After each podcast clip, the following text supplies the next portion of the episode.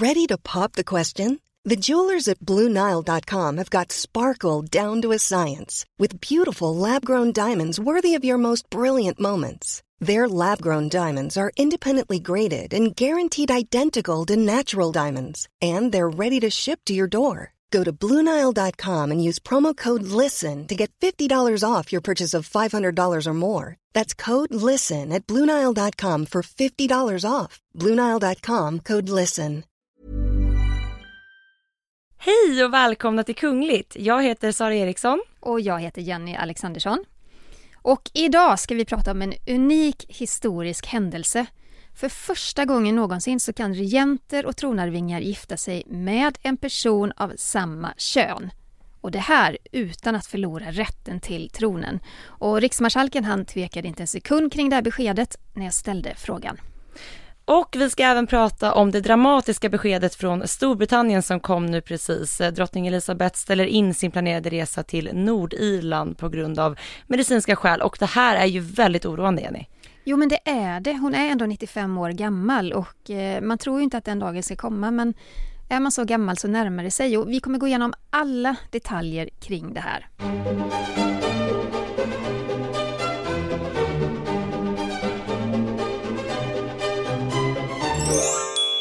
Men vi ska börja prata om den här historiska händelsen som faktiskt är helt fantastisk. Äntligen! Och när vi spelar in det här så är det ju onsdag den 20 oktober. Och från och med nu så kan en kung eller drottning välja en partner av samma kön utan att tvingas ge upp sin rätt till tronen. Och det finns alltså ingenting i den svenska successionsordningen som hindrar en regent eller en tronföljare från att gifta sig med en person av samma kön. Och eh, jag fick ett väldigt tydligt besked av riksmarskalken när jag kontaktade honom och det, det fanns liksom ingen tvekan i det han säger. Och eh, jag har skrivit en artikel om det här på aftonbladet.se men, men jag, jag bara upprepar vad han sa. Citat. I successionsordningen stadgas att prins eller prinsessa, för att kvarstå i tronföljden, ska ha regeringens samtycke till att gifta sig. Successionsordningen i denna del är av gammalt datum, men numera kan ju äktenskap ingås mellan personer av samma kön. Ja, men han menar alltså att eh, mot den här bakgrunden så, så kan man ju inte hindra en regent eller tronarvinge att, att ingå äktenskap med en person av samma kön. Eh, och att den personen då ska kvarstå i tronföljden. Och det här är ju bara baserat på om regeringen och kungen säger ja till äktenskapet. Och varför skulle en regering och kung, nu är det jag som tänker, inte riksmarskalken. jag tänker så här att om, eh, varför skulle en regering eller en kung säga nej till någon som vill gifta sig oavsett kön? Nej men det, det, känns ju helt orimligt idag. Jag menar monarkins de här gamla sedvänjorna skapar ju liksom en krock mellan den moderna människan och en monarki i tiden som framförallt Sveriges monarki är och vill vara. Och med tanke på att eh, svenska kungahuset och majoriteten av världens kungahus numera ser sig själva som moderna monarker så måste de ju följa tiden och då är ju det en, en självklarhet idag. Ja men verkligen och, och på ett sätt så är det ju lite tur för hovet att eh, det enligt 1810 års successionsordning, som ju är den senaste, att där faktiskt inte står någonting om att det måste vara två olikkönade personer som gifter sig. På den tiden så var det ju otänkbart att gifta sig med någon av samma kön. Och det är ju tur idag, tänker jag, för då behöver man alltså inte ändra något i grundlagen, utan man har gjort ett förtydligande helt enkelt. Det är så här, så länge kungen och regeringen godkänner äktenskapet så är det helt okej. Okay. Och vi ska också backa bandet lite för att anledningen till att du ändå då ställde den här frågan Jenny, det, det handlar ju om att det, eller i början, om vi backar bandet, en vecka ungefär. Eh, förra veckan så gjordes det något väldigt speciellt och historiskt även i Nederländerna. Det var nämligen så att landets premiärminister eh, Mark Rutte då skrev ett brev till parlamentet där han meddelade att det är fritt fram för prinsessan Katarina Amalia att välja en kvinna som sin livspartner om det är så hon önskar.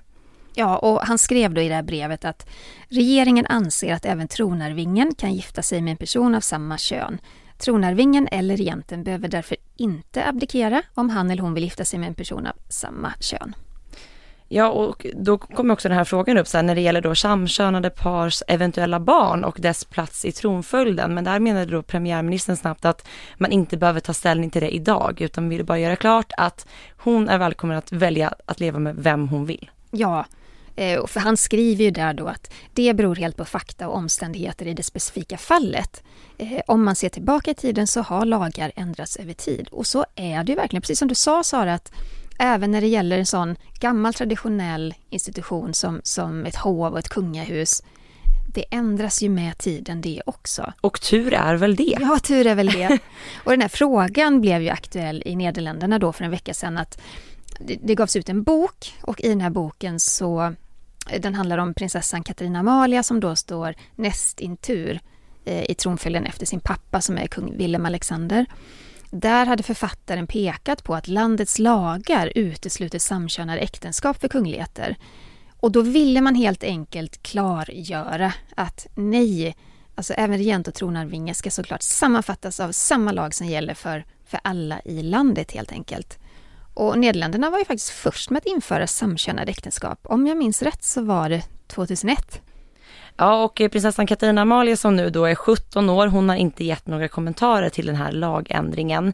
Eh, hon har precis gått ut gymnasiet och säger i en intervju att hon planerar att eh, ta ett sabbatsår innan hon börjar plugga på universitetet och hon tänker resa och se världen. Så jag tror inte riktigt att hon är där än, att hon liksom Nej. knackar på till den kungliga världen, även hon, hon är ju såklart en del av den. Men jag tror att hon just nu bara försöker njuta av att fortfarande leva sina ungdomsår och inte behöva liksom jobba så mycket för kronan utan hon, hon är lite mer i bakgrunden fortfarande. Ja och kanske inte behöva svara på frågor Nej. kring detta heller. Jag menar det kommer ju dröja minst tio år tänker jag mm. innan det är aktuellt för henne att gifta sig kanske. Men det är så intressant nu i och med de här beskeden som kommer som, som glädjer oss och eh, ja, men att det, det är viktigt som sagt att monarkien även följer med i tiden. Eh, då kommer också en annan fråga upp på tapeten nu i samband med bland annat då premiärministerns uttalande. Eh, just där vad hur skulle en potentiell titel se ut? Säg då att Katarina Amalia skulle välja att gifta sig med en kvinna. Eh, liksom, skulle man, kan man tänka sig då att Katarina Amalia, hon blir då en dag drottning, att då hennes kvinna skulle bli prinsessa likväl som hennes man bara hade blivit prins?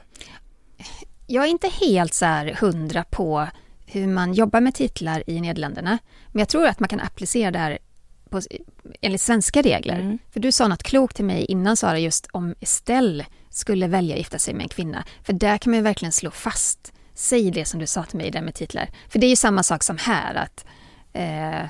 Jo men precis, likväl, eller jag drog ju parallellen till kronprinsessan Victoria också och prins Daniel. Att kronprinsessan Victoria blir ju landets drottning men prins Daniel kommer ju aldrig att bli kung utan han kommer att förbli prins. Och jag tänker då att det känns som att den att det skulle landa i då att till exempel prinsessan Estelle blir då en dag Sveriges drottning och att då hennes kvinna i så fall skulle bli ja. landets prinsessa. Ja men precis. Ja, men som alltid när det handlar om sådana här, ja men lite känsliga ämnen så reagerar folk oerhört. Det är så mycket starka känslor. Eh, den här artikeln som jag skrivit nu, den har legat ute på aftonbladet.se i ja, en halvtimme, 40 minuter och jag kan säga så här, min inkorg är full med reaktioner. Eh, ett fåtal positiva, men det är också så att tröskeln för att vara positiv är mycket högre. Eh, jag kan säga så här, det är väldigt mycket arga män som just nu mejlar till mig som fasar över att prinsessan Estelle ens skulle få för sig att gifta sig med en kvinna och att den här, det här förtydligandet är bedrövligt. Och jag kan inte, jag kan inte annat än bara så här i förundran så här, och i lite chock undra vad är det för fel? På folk. Jag undrar också, har de här personerna som mejlar, nu har de ju förvisso upptäckt den tekniska världen uppenbarligen i och med att de mejlar, men har de bott under en sten? Ja. Ja, jag tror det. Ja, det känns så. Det är bara en liten känsla man får. Men eh, det är intressant. Eh, det är klart att det här väcker reaktioner. Eh, vi kan inte heller förvänta oss något annat, utan mm. det här väcker reaktioner. Det har väckt reaktioner i Nederländerna. Det väcker nu reaktioner i Sverige. Men, det, och... men samtidigt är det ju ändå så här att det är inte så att kungafamiljen har stått, eh, stått gömda bakom den där stenen du pratar om. Alltså de har ju varit i nära kontakt med Eh, med den här världen. Eh, jag menar sommar 2020 så höll ju kronprinsessan Victoria ett väldigt gripande invigningstal inför Stockholm Pride till exempel. Eh, hon har ju också delat ut ett pris under QX-galan. Jag tror att det gick till Jonas Gardell vid det tillfället. Och hon har även också fått priset som årets hetero själv. Ja. Så att jag menar, kungahuset, vår kung säger ju för Sverige-tiden, då får man också följa utvecklingen och vad det innebär. Verkligen. Vi kan väl ändå lyssna lite på hur hon avslutade det här talet sommaren 2020 vid Stockholm Pride. Samtidigt får vi inte glömma att även här i Sverige så finns det många, både yngre och äldre, som inte vågar vara öppna. Det finns familjer och sammanhang där synen på hbtqi-personer fortfarande präglas av fördomar och okunskap. Om du är en av dem som inte kan eller vågar vara öppen om vem du är, så vill jag bara att du ska veta en sak.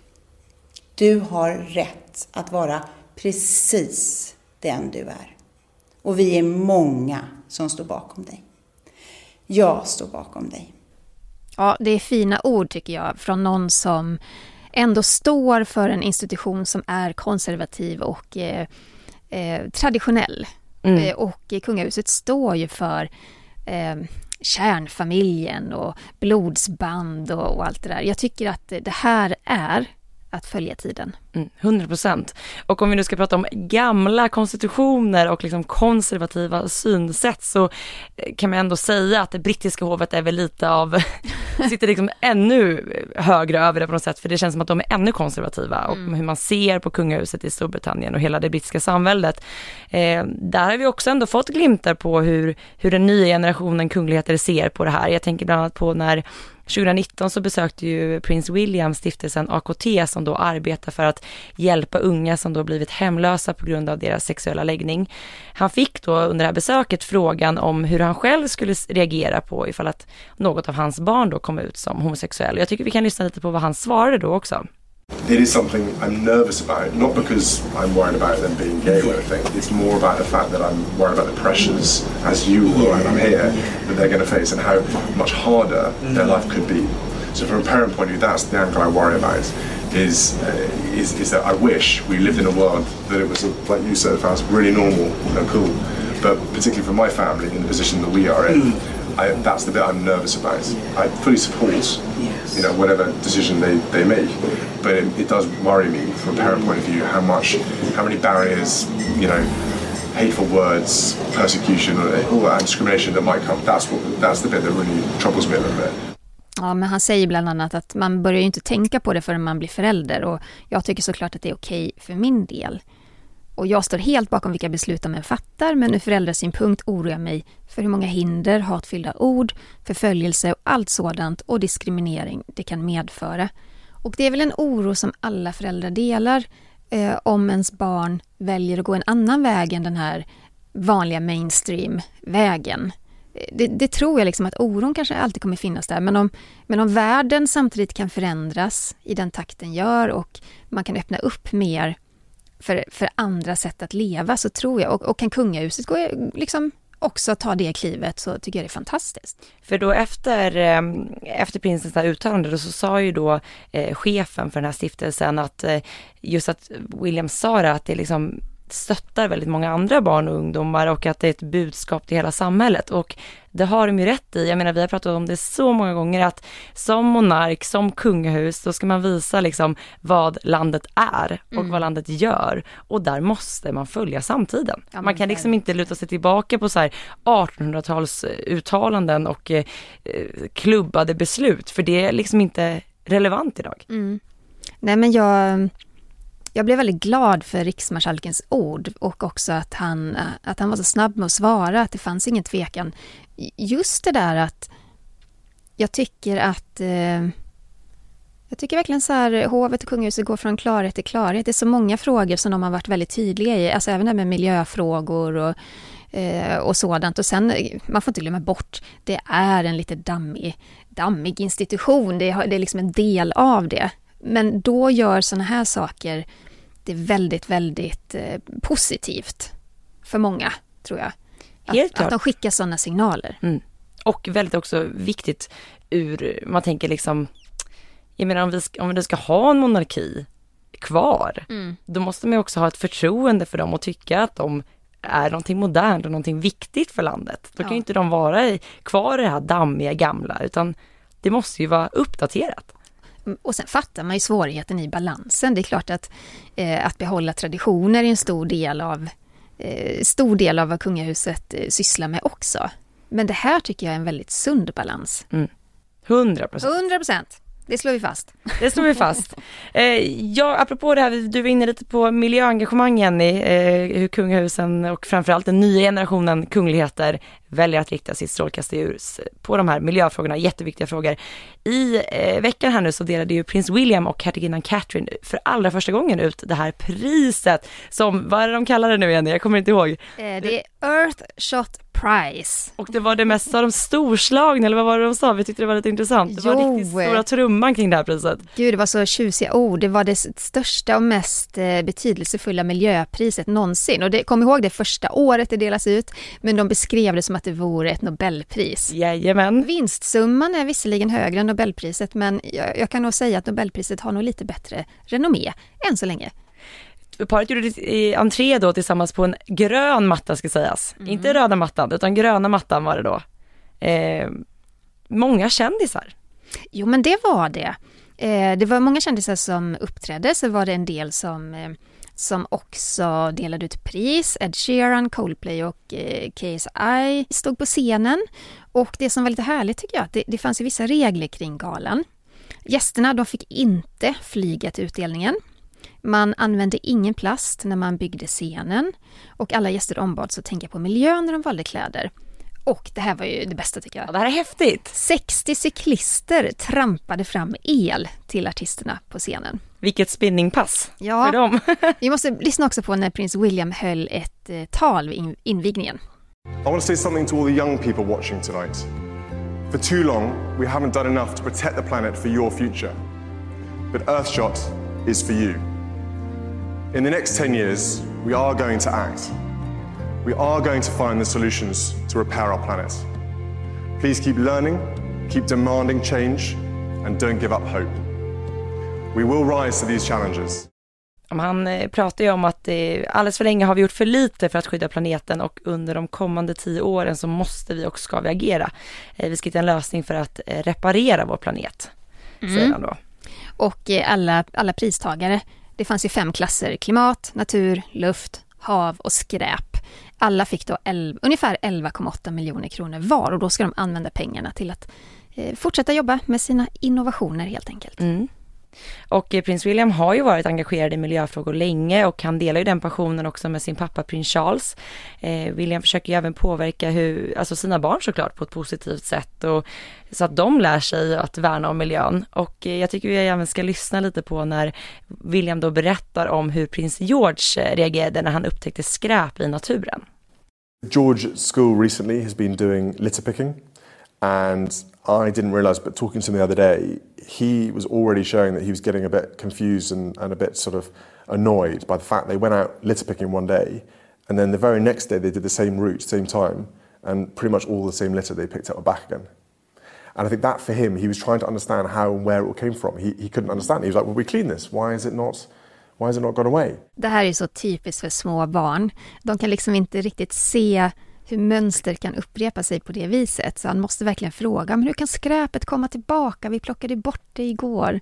Och det är lite rörande på något vis, för att det är också den åldern som barn är så eh, lättpåverkade, att man, man kan påverka dem positivt kring sådana här frågor. För de förstår mer än vad man tror. Och där tänker jag direkt, det var väl nu två år sedan vi fick eh, något klipp från svenska kungahuset när eh, kronprinsessfamiljen var ute och gick och eh, lilla prins Oscar sparkade sig fram på någon form av sparkcykel och eh, hittade skräp. Skräp i naturen skrek han och var ute och plockade. Så att det här är ju någonting som vi ser runt om i Europa hur kungligheterna vill att vi ska fokusera på miljöfrågorna. Ja. Och även drottning Elizabeth är ju väldigt engagerad i frågan. Mm. När hon besökte Wales för att öppna parlamentet så stod hon och småpratade med hertiginnan Camilla och politikern Elin Jones.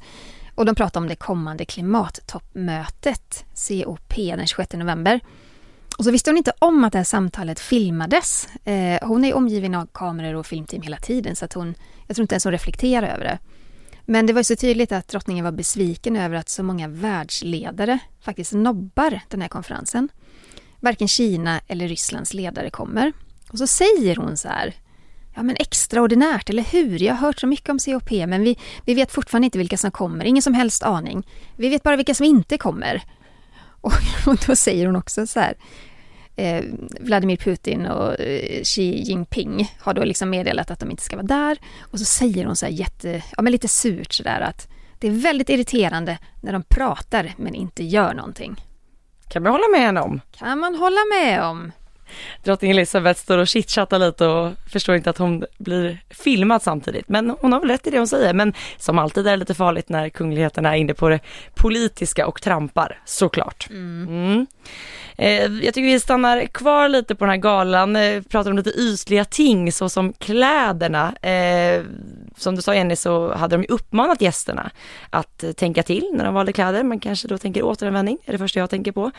Eh, och självklart hade ju även då Kate tänkt till, annars hade det inte sett bra ut. Hon gjorde ju entré i den här galan iförd en eh, ljuslila klänning med ett guldskärp i midjan signerad då Alexander McQueen. Och det var ju inte första gången som vi såg den klänningen. Hon bar samma klänning 2011 vid ett event i Los Angeles och jag bara kände att här gjorde ju Kate en kronprinsessa Victoria. Eller? Eller hur? Det är just det där med att använda sitt kungliga strålkastarljus till att belysa vikten av att vi återanvänder kläder. Mm. Och eh, ja, men Victoria talar ju verkligen med, si, med sina kläder på det viset. De, de val hon gör är väldigt genomtänkta. Och vi såg ju förra veckan att hon och prins Daniel, de var i Kronobergs län. Och det var ju en del av de här resorna som hela kungafamiljen nu genomför eh, för att besöka alla län i landet för att då titta på positiva initiativ under coronapandemin. Mm. Och vid det här eh, besöket i Kronobergs län så återanvänder ju kronprinsessan dels ett halsband ifrån H&M's den här Conscious Collection och den görs ju då av återvunnet material. Eh, hon bar även samma halsband vid Stockholm Fashion Week. Det är ganska coolt, det är så här, en ganska stor så här silverkedja som hon, då, hon valde att bära den nu över en eh, ganska neutral stickad tröja men det blev ändå ett statement-smycke till den outfiten. Och till det här så bar hon ju som en filtjacka, alltså en så här ganska klassisk filt med så här, vad säger man, fransar ner till. Men jag tror att jackan är gjord av en gammal filt. Det är den och det är Ja. dit jag, kom, jag är på Ja. väg dit, jag är på väg dit. Hon var alltså en filtjacka grått eh, och kommer från det här Remake som ägs av Stadsmi- Stockholms Stadsmission som även då kronprinsessan är beskyddad av. Och alla kläder som Remake syr upp är ju då, det är material som helt enkelt kommer från gåvor som skänks till Stockholms Stadsmission. Eh, och de har då en egen ateljé i Farsta strand och så här. Så det passar ju bra då att kronprinsessan som beskyddare av Stockholms Stadsmission också då väljer att bära kläder som har skapats av helt, alltså gåvor till Stadsmissionen. Ja men absolut, hon lever som hon lär, det får man ändå säga. Ja, Men eh, kan vi gå tillbaka lite till Storbritannien för att det har ju också hänt tråkiga saker. Eh, idag onsdag så nåddes vi precis av eh, det dramatiska beskedet att drottning Elizabeth hon eh, ställer in sin planerade resa till Nordirland. Och brittiska hovet de skickade ut ett pressmeddelande. Och där står det att eh, drottningen har motvilligt accepterat denna medicinska bedömning och har gått med på att vila under de kommande dagarna. Och så lägger de också till då att det här beslutet är inte relaterat till corona.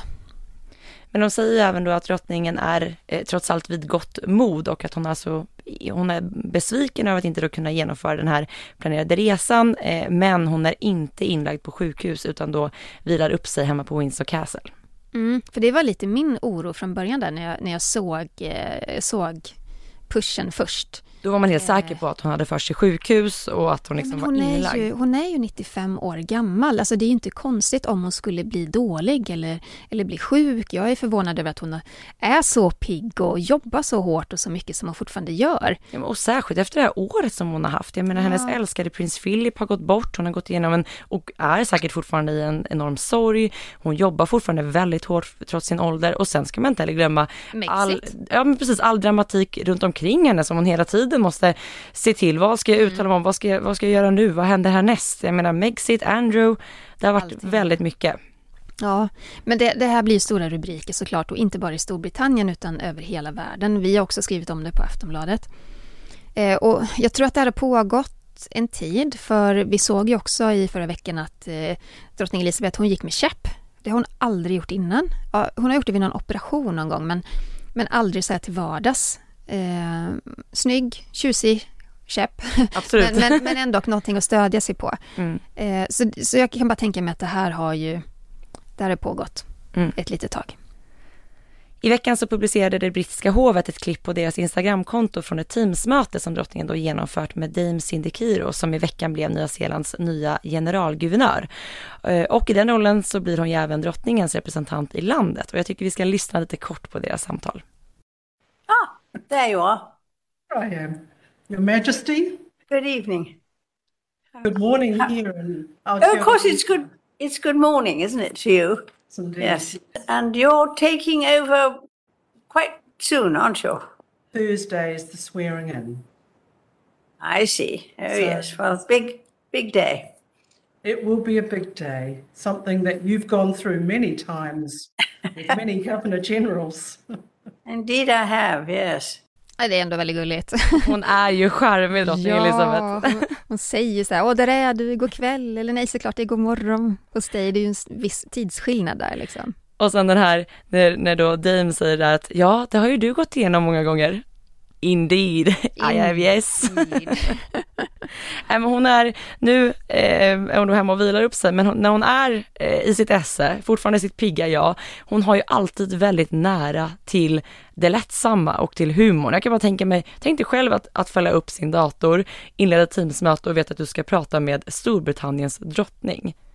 Men eh, är inte Elisabeth extremt bra på att småprata? Det känns som att hon är en bra chitchattare. Ja, Ja, och att hon fått lära sig det oavsett om hon vill eller inte, för att hon möter så mycket folk hela, hela tiden. Alla är ju inte lätta att prata med. Nej, En gud, del blir nej. nog väldigt ställda och lite så här stumma inför att träffa drottningen av Stor- Storbritannien också. Då gäller det ju liksom att kunna upprätthålla ett samtal ändå. och det tror jag hon är bra på. Det tror jag också. Vi eh, ska lämna Storbritannien och eh, ta oss över Atlanten till eh, veckans Harry och Meghan.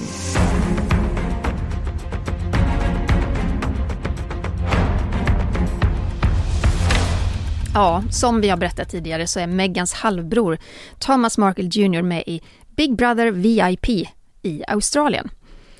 Och jag kan bara tänka mig att Meghan sitter som på nålar inför den här premiären för Thomas Markle verkar ju ha väldigt mycket att säga om sin syster.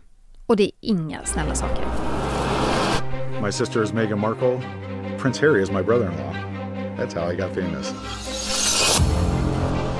Meghan treats her family like she's embarrassed of where she comes from. She's very selfish, self centered. I think she's very shallow. Ja, han säger ju så här bland annat att min syster är Meghan Markle, eh, prins Harry är min svåger.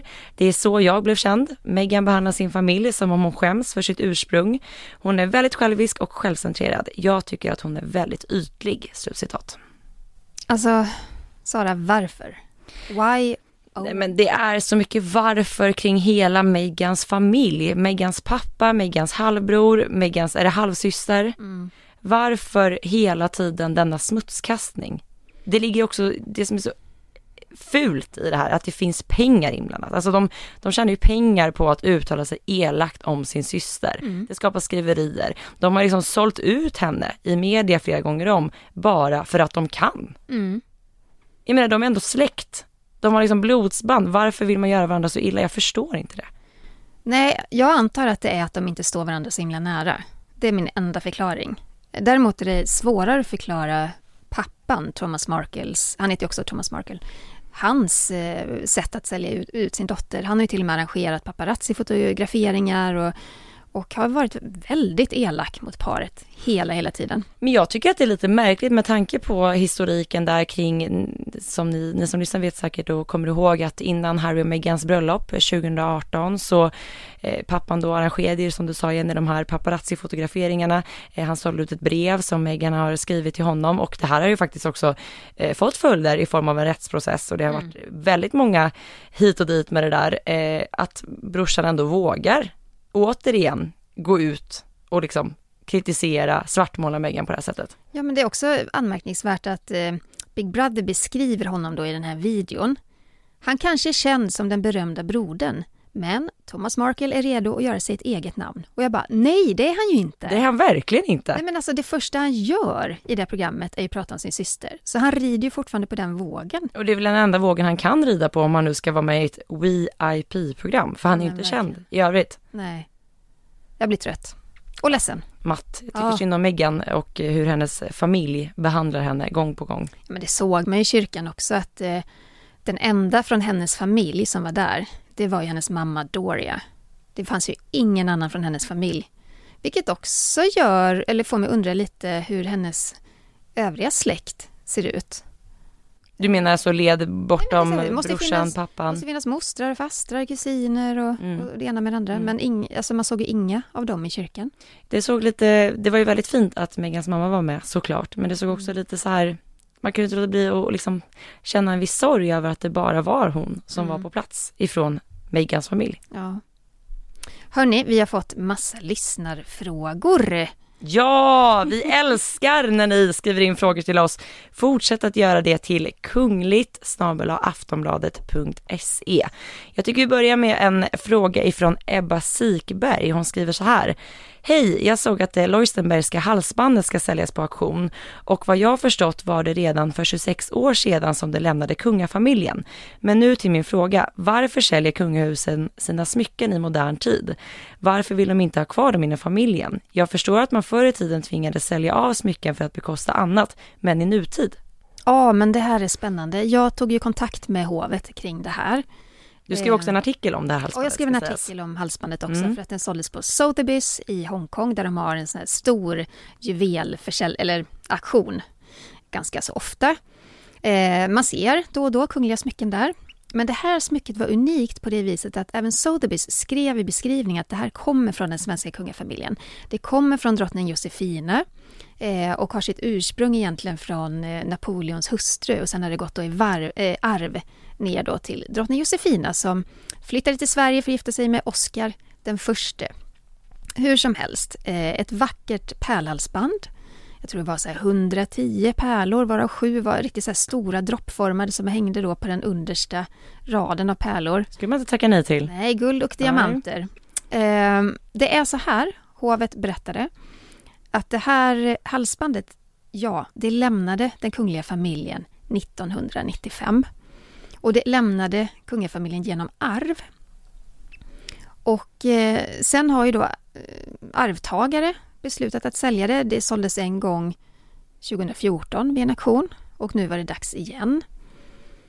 Men sen är det så att man samlar ju mer och mer de här smyckena, de kungliga smyckena i olika stiftelser. Och i de Bernadottska familjestiftelserna så ingår egentligen ja, men en majoritet av alla diadem, armband, örhängen, halsband, ja, men allting som har ja, men verkligen så här kunglig provenans och som, som kommer ifrån, eh, gått genom generation till generation. Och det gör man ju för att man vill att det ska stanna inom kungahuset.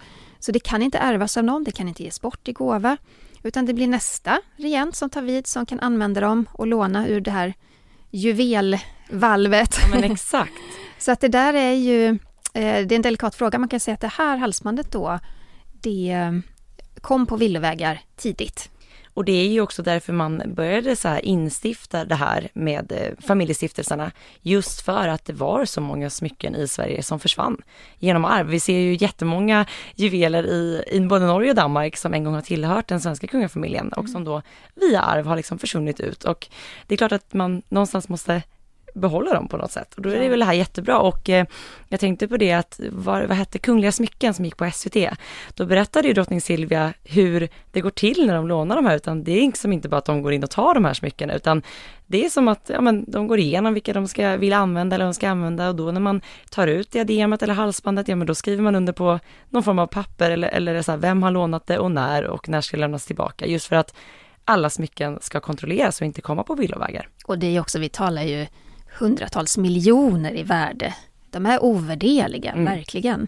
Eh, och hovet berättade också för mig att eh, det pågår ju just nu ett arbete. Riksmarskalken Fredrik Wersäll, han leder det arbetet att eh, eh, vad ska man säga, tydliggöra, kanske omorganisera de här stiftelserna så att det blir tydligare och klarare och lättare.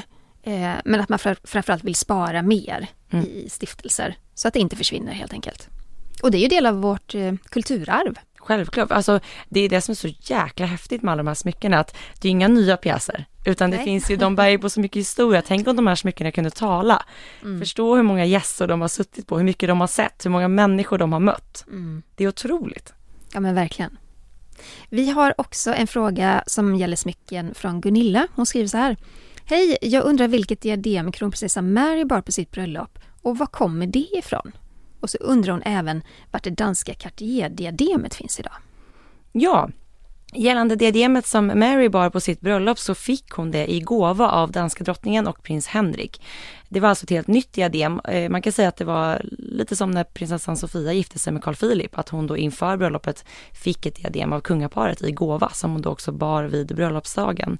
Och eh, gällande då det här Cartier-diademet så ägs det idag av Anna-Marie av Danmark och Grekland och det är ju danska drottning Margretes syster. Så det är hon som har det här pampiga, vackra diademet i sina händer. Vi hinner med en till fråga tycker jag från Viktor. Han skriver så här. Hej Jenny och Sara, tack för en, er fina podd. Ni förgyller mina fredagar. Tack Viktor får Tack, vi säga. Viktor.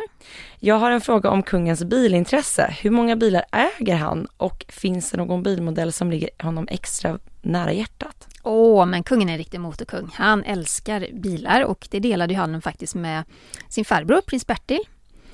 Och eh, även Carl Philip kan Ja, man säga. det har gått i arv. Ja, ehm, ja men jag, jag såg att Dagens PS har ju faktiskt skrivit om kungens eh, bilsamling. Eh, där står att den är värd närmare 25 miljoner kronor. Det är ju inte dåligt. Det är inte dåligt. Eh, det senaste tillskottet i samlingen det ska tydligen vara en BMW M6 Competition för 1,7 mille.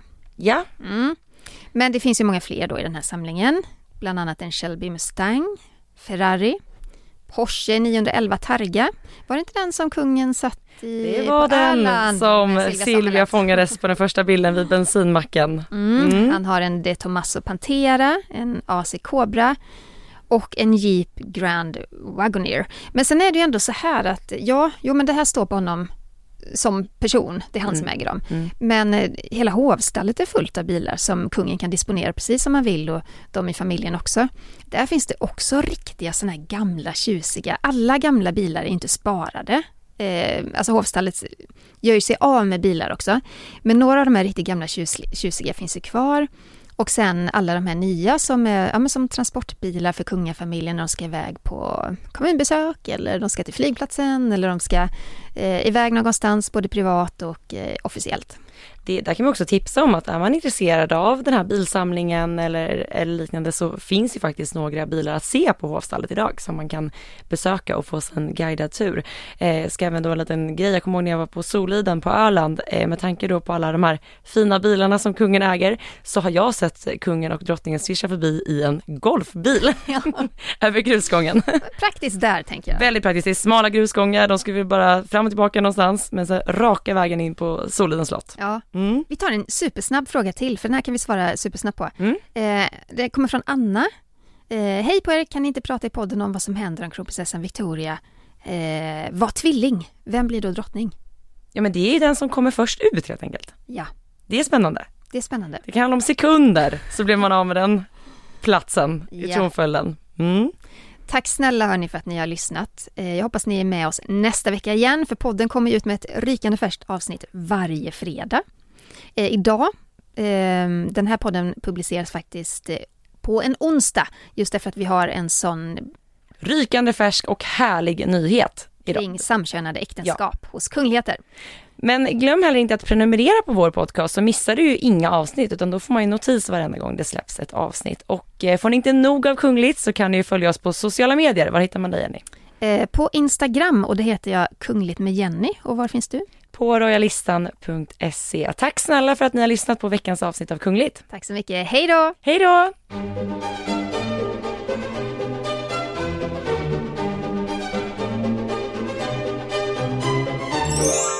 Du har lyssnat på en podcast från Aftonbladet. Ansvarig utgivare är Lena K Samuelsson.